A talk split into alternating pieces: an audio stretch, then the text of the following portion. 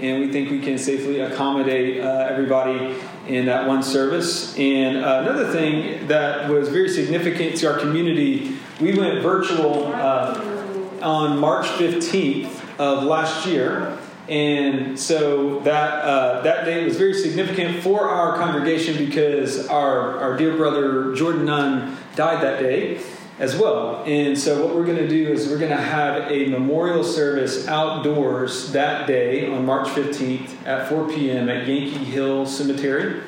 And uh, I would very much encourage you, I said this to the morning service, uh, very much encourage everybody, even if you don't know Jordan, to come. Uh, we think it's a safe space to be outside together and just to kind of be together uh, the year mark of when we all got uh, dispersed because of the pandemic. And so uh, more information will be coming with that. We're also, uh, we made this slideshow about Jordan and uh, one of my songs playing in the background. Um, so we'll show that in the coming weeks in the morning service as well.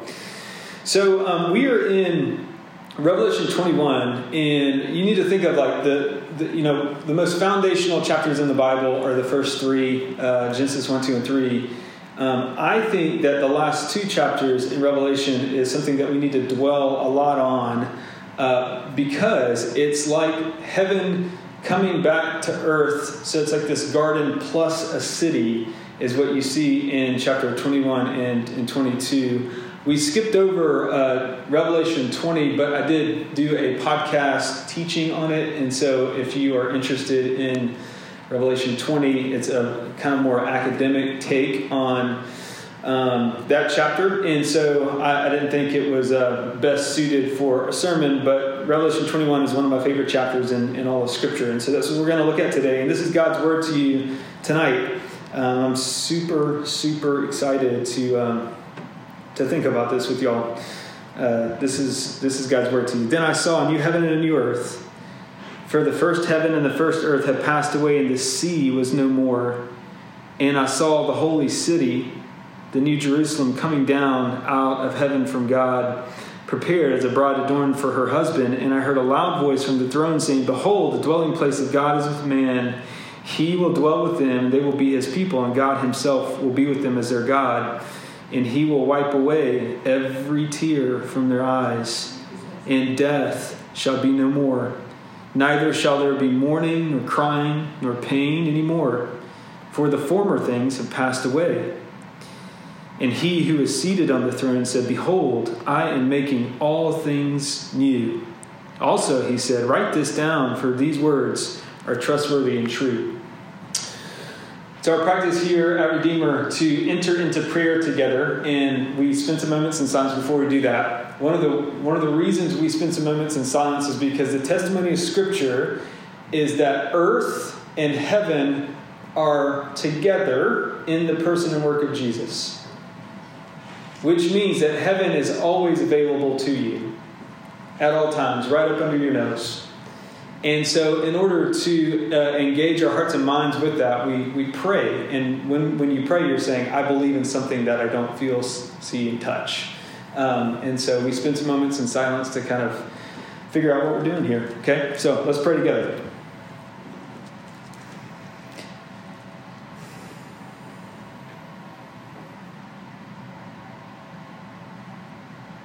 Father, you've been so kind to give us another day you've been so kind uh, to allow us the, the pleasure of existing in your world and seeing the sunlight and uh, experiencing the turn of seasons. And, and Lord, we ask now that as we imagine heaven, as we imagine the new world in which you are creating and bringing to earth, um, would you make us, Lord, a community that's a, a replica of what it will be like in heaven? A little model home of the future. And Lord, um, we know that you love your good world. And it is very broken, but you love it because it's inherently good because you created it. And so help us to see that, Lord. Help us to uh, think of the new creation in a way that gives us not just energy to, to face whatever it is we're going to face today, um, but, but the sure belief that this stuff is true that you're creating an environment in which nothing uh, will ever go bad, ever again. And so, Lord, give us that hope right now by the Spirit. In Jesus' name, amen. So, uh, we're going to talk about uh, a merger tonight. If, if, you're in the business world, you know what mergers are, right? Two, two businesses come together. There's a, a union that was broken apart in the Garden of Eden. Heaven and earth were together and when sin came into the world, things began to fall apart. And the concept of heaven in Scripture, both in the Jewish and the Christian mind, is that heaven and earth were always meant to be synced up together. And this is one of the things that completely changed my whole concept for thinking about Scripture, but also my life. And I went to seminary, that this thing called the kingdom of God, the kingdom of heaven. Um, is very much a part of everything that I see in this world and everything that I read in Scripture. Um, and you see it there in the text in verse 2.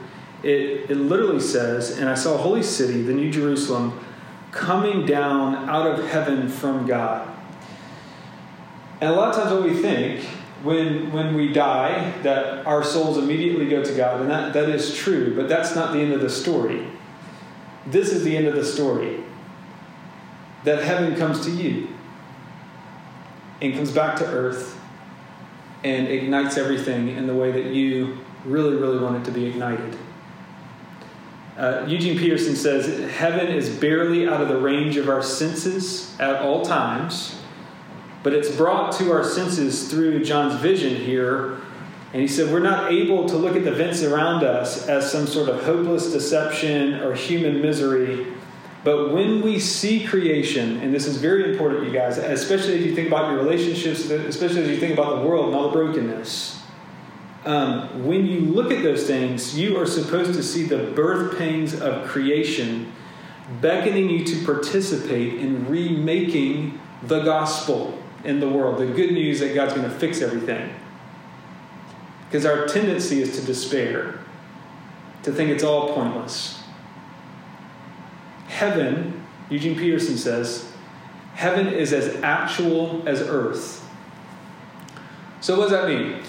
Two years ago, I was driving down here over the bridge thing, and I uh, turned left on Charleston. I office right here in this little house and I saw this kid, probably eight or nine years old, um, who had just uh, come from Casey's gas station, and he had three milkshakes that he was pressing against his chest like this. One was chocolate and vanilla and strawberry. And as he was walking, he was alternating which he drank from and going back and forth just to kind of get it all in. And it was like, man, he was just owning Charleston. Like, he was living his best life now. And uh, I remember thinking, this is this is my tendency when I see something like that. I, I tend to laugh, but then I think, you know, you better get that under control, or he's going to have some health problems when he gets older. You know, or like that kid needs to learn how to share.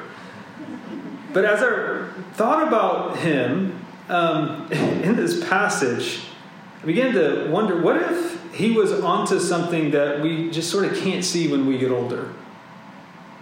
This is, I want this to be a mantra in our church that we learn the gospel from our kids. We learn what heaven's like from our kids. Uh, what if he knows how to delight himself in this world without fear? You know, we lose that as we get older because we experience so much pain. What we see in our passage today is this reunion of when, when things in, in earth can be enjoyed without the threat of anything ever going wrong.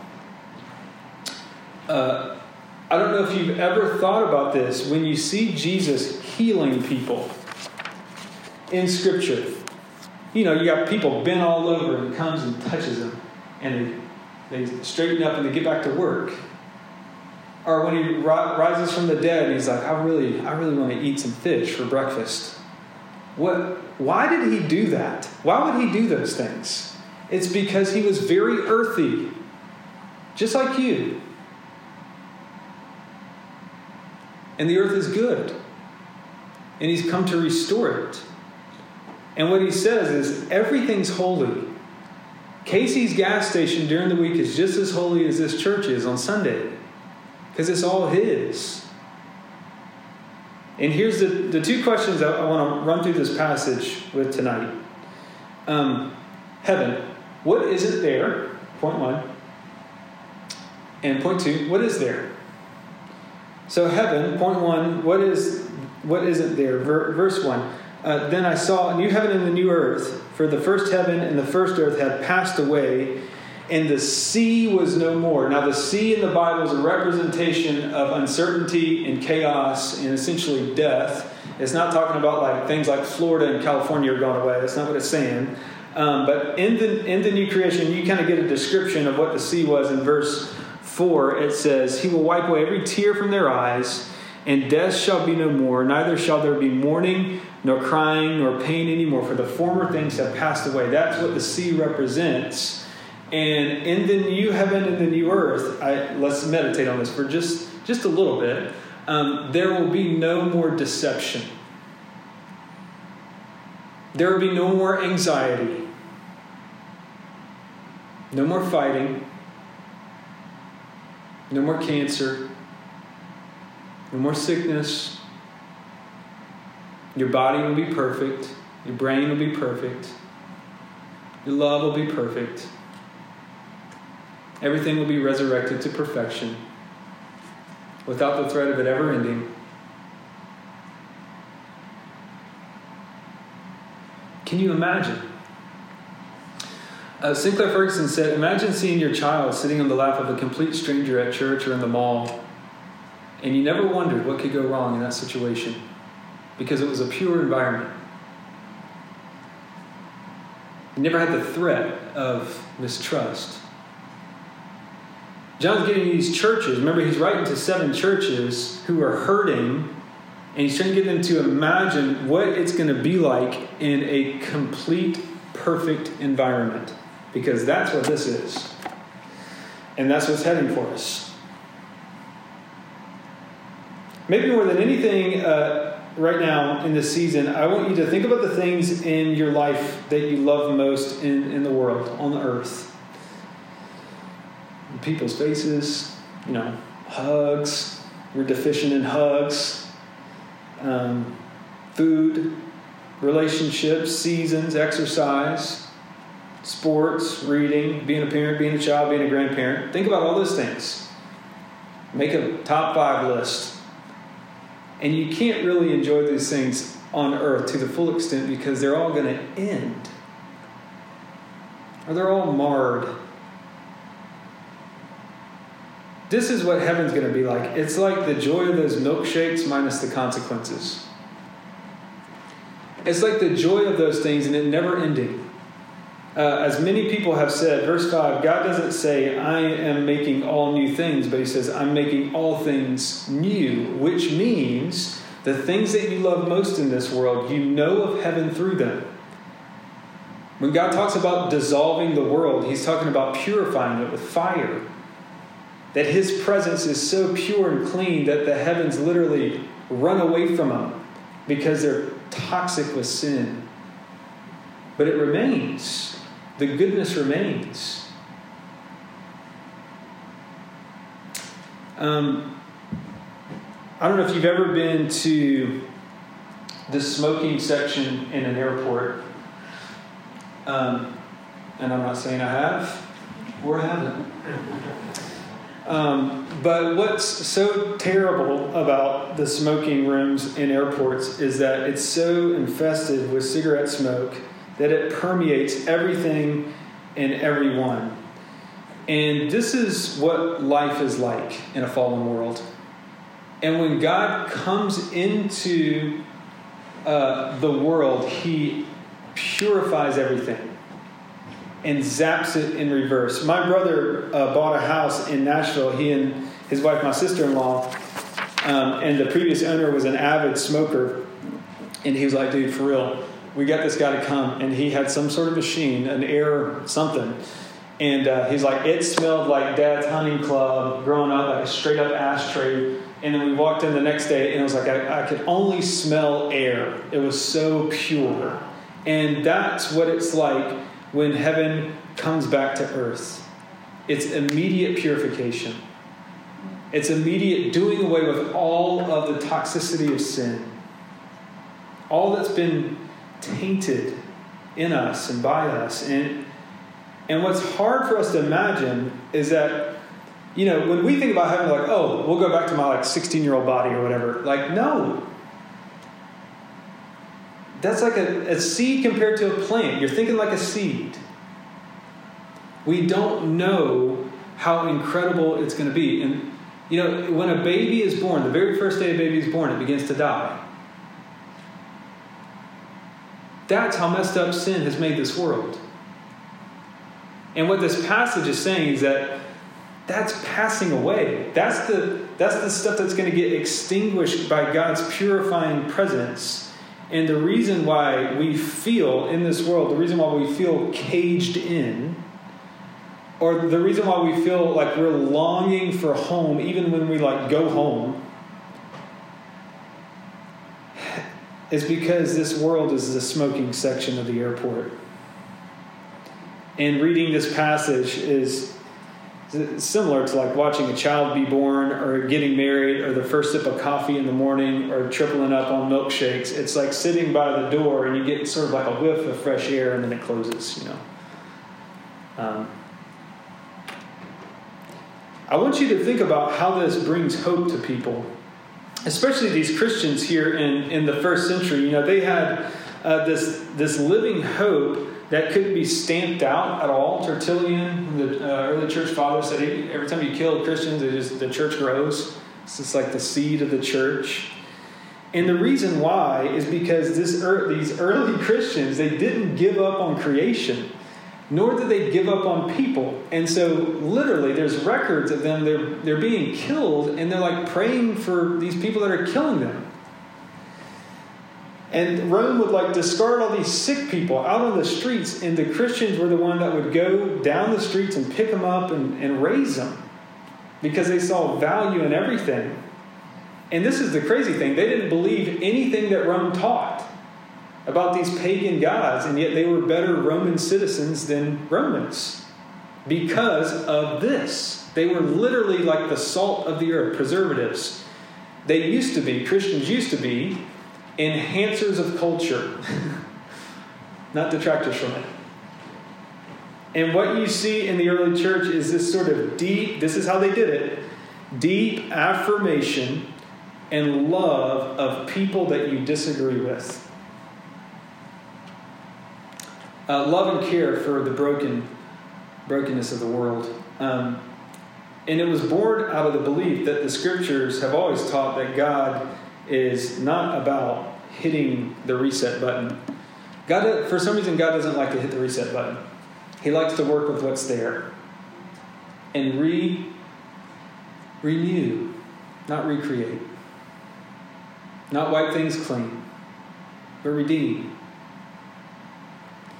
and that somehow this is how he's an artist that somehow because of all the brokenness that you have experienced in all your stories at the end of your life it will be more beautiful if you could look in retrospect now. It will be more beautiful than if nothing bad had ever happened to you. What else does the cross mean if it doesn't mean that? Everything that was meant for harm and evil, God will somehow make good. That's the great tapestry of the world. That's what the Lamb represents in Revelation. It all centers on Him. Dostoevsky says at the moment of eternal harmony, something so precious will come to pass that it will suffice for all hearts for the comforting of all resentments, for the atonement of all crimes, of the humanity that sheds so much blood that it will make it not only possible to forgive, but justify all that happened. Let me tell you a small way how, how, this should inform how we are to relate to those outside and inside the church. Um, that we are about renewal, not recreation.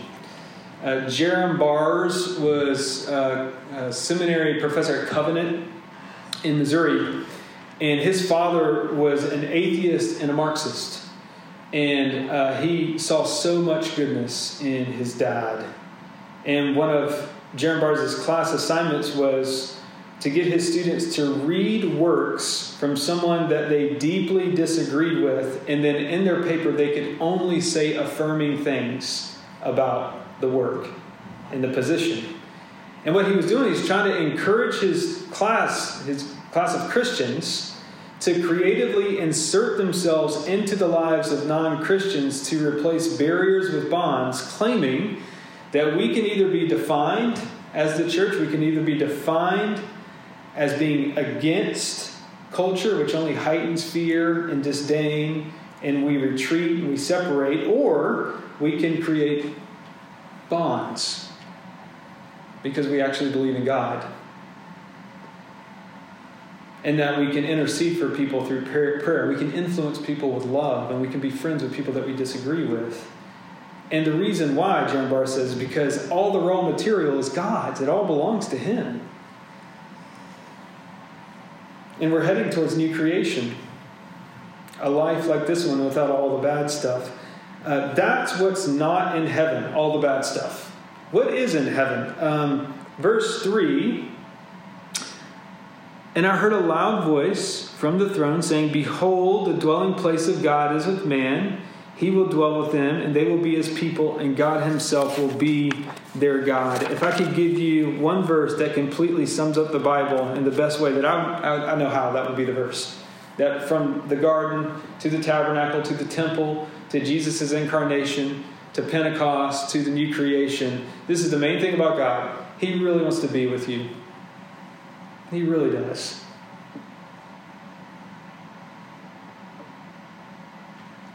The measure at which you believe that will be the measure at which you want to be near people.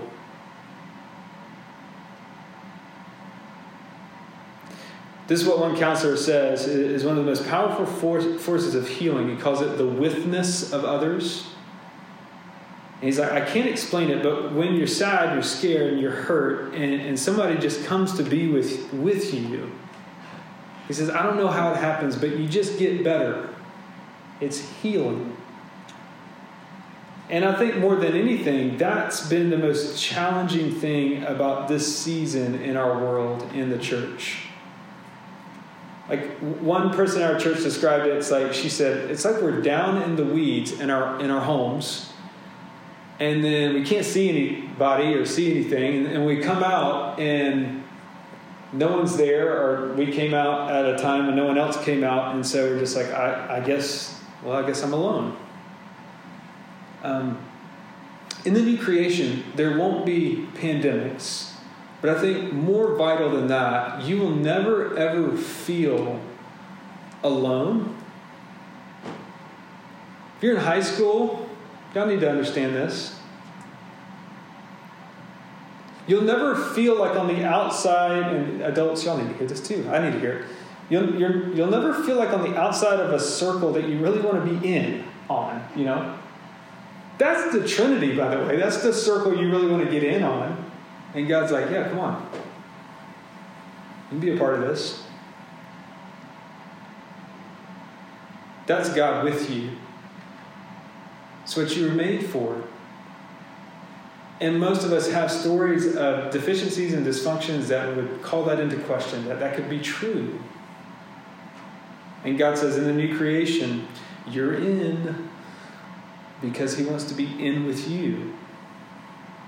You'll never feel isolated because of anything. Whether you have a different view of somebody or not, you don't look right, whatever. And it's because this is the point of your life that the whole point of heaven is that God wants to sync up with you and He wants you to sync up with other people. And when you do that, you mimic what's going on in heaven here on earth. Um, I'm going to tell you a parable uh, there was a guy who was walking down the street and he fell into a hole and he was yelling for help down in the hole. Um, sorry, I'm thinking about a 90s song called Down in the Hole by in Chains. You remember that song? That song's sick. I'm not going to sing it. Uh, he's down in this hole, and the doctor walks by, and he's like, Help! And the doctor's like, uh, Here, I'll write you a prescription. And he throws the prescription down in the hole to him. And that doesn't help him. So a priest walks by and says, Hey, can you help me? And the priest looks at him and he's like, I'll pray for you. So he writes him a prayer and throws it down in the hole. And then finally, one of his friends, his actual friends, come comes. And he's like, Help! And so his friend jumps down in the hole with him. And the guy's like, Are you dumb? Like, now we're both down in here and we're not going to be able to get out. And the guy looks at him. He says, I know, but I've been down here before and I actually do know how to get out and I'll be with you. Um, coming out of COVID, you got to practice being with people in two ways. Um, you need to look around your life and see someone who's down in a hole, and you need to get down in that hole with them. Not to stay there, uh, not to complain about the hole, or not to complain about the institutions that govern us, but just to be with your friend. And here's how you get out of the hole you tell that friend, hey, this is my story and how God renewed it. Secondly, you need to ask someone to get down in the hole with you, which may be a little bit harder. You need to let somebody be with you in your sadness who's further along than you. The New Testament calls that uh, koinonia, fellowship, one anothering one another. Uh, philosopher Jamie Smith uh, said that this kind of thing happened for him during COVID. He's, he's a philosopher. He's like, I think for a living, I write books. And he said, I, I got to a place during COVID where I could not think myself out of this terrible year. And I was in a bad place. And he said, I rediscovered my purpose when a friend of mine had the remarkable ability to embody grace to me by just being with me. And he said, our, it was interesting because our conversations went from the exchange of ideas to he began to uh, restory my life he began to tell me a different story about who I am. And he said that never would have been possible had my friend not embodied what it means to be with me. Now that's exactly what John is doing with these churches. He's like he's on an island with no one around called Patmos, and he's like, I get it. I'm alone. I'm scared just like you, seven churches. But let me tell you a different story. he says, These words that Jesus gave to us are true and trustworthy. You can bank on them. And here's the story God is going to fix everything. He's going to fix everything.